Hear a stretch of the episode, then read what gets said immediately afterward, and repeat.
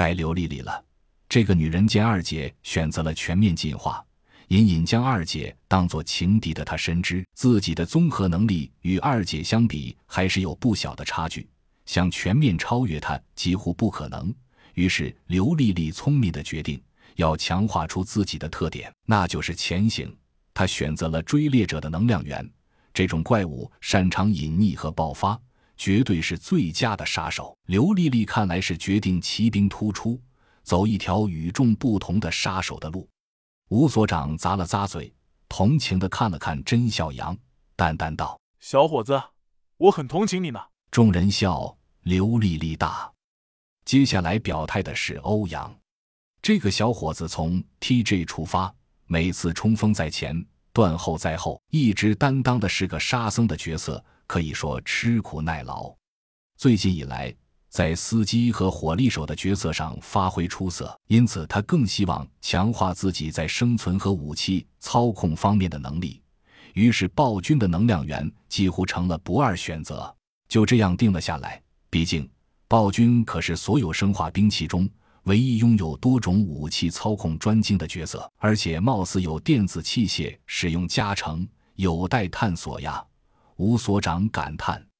同样作为火力手和突击手，十一也选择了暴君。不过以众人对他的理解，比起武器操控，他更看重的可能还是暴君的打不死特点。好吧，大力出奇迹，没毛病。以后就是附体定位的存在。最后剩下的就是甄小阳，这哥们儿虽然包扎的像个木乃伊，但脑子并没有受到影响。他望着吴所长，忽然笑了。吴所长也笑了，弄得旁人纳闷不已：这俩选手犯什么毛病了？良久，甄笑阳忽然道：“领导，我估计……”吴所长笑道：“英雄所见略同。的确，目前这支队伍中已经有了全面发展的攻击手，擅长拼杀的突击手，精于器械物资的爆破手，长于自保的辅助者，专精隐匿爆发的暗杀者。”打不死啥都会的司机尖火力手，目前仍然缺乏的就是统筹指挥的指挥员和发令官了。而在这个岗位上，吴所长和甄孝阳都是优秀的选择，但吴所长不可能事必躬亲，更多时候需要甄孝阳带队冲在一线。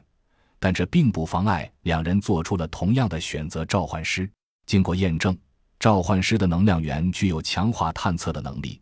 能够大幅强化对敌我的感知和预判，甚至可以在脑中形成全息地图，而且还有很强的近战爆发，虽然不持久。换句话说，进行这个方向的强化，虽然对自身能力提升有限，仅仅是多了些自保能力，但是对一名指挥员来说，无异于神迹，相当于智能沙盘推演加预警定位系统，无论是指挥还是狙击。只要保证了自身安全，就能最大化的调动其他人员的能量，发挥出一加一大于二的效果。这么一来，队伍就完整了。甄孝阳和吴所长相视微微一笑，继而忍不住哈哈大笑。人生的一知己，真的是无比幸运的一件事啊！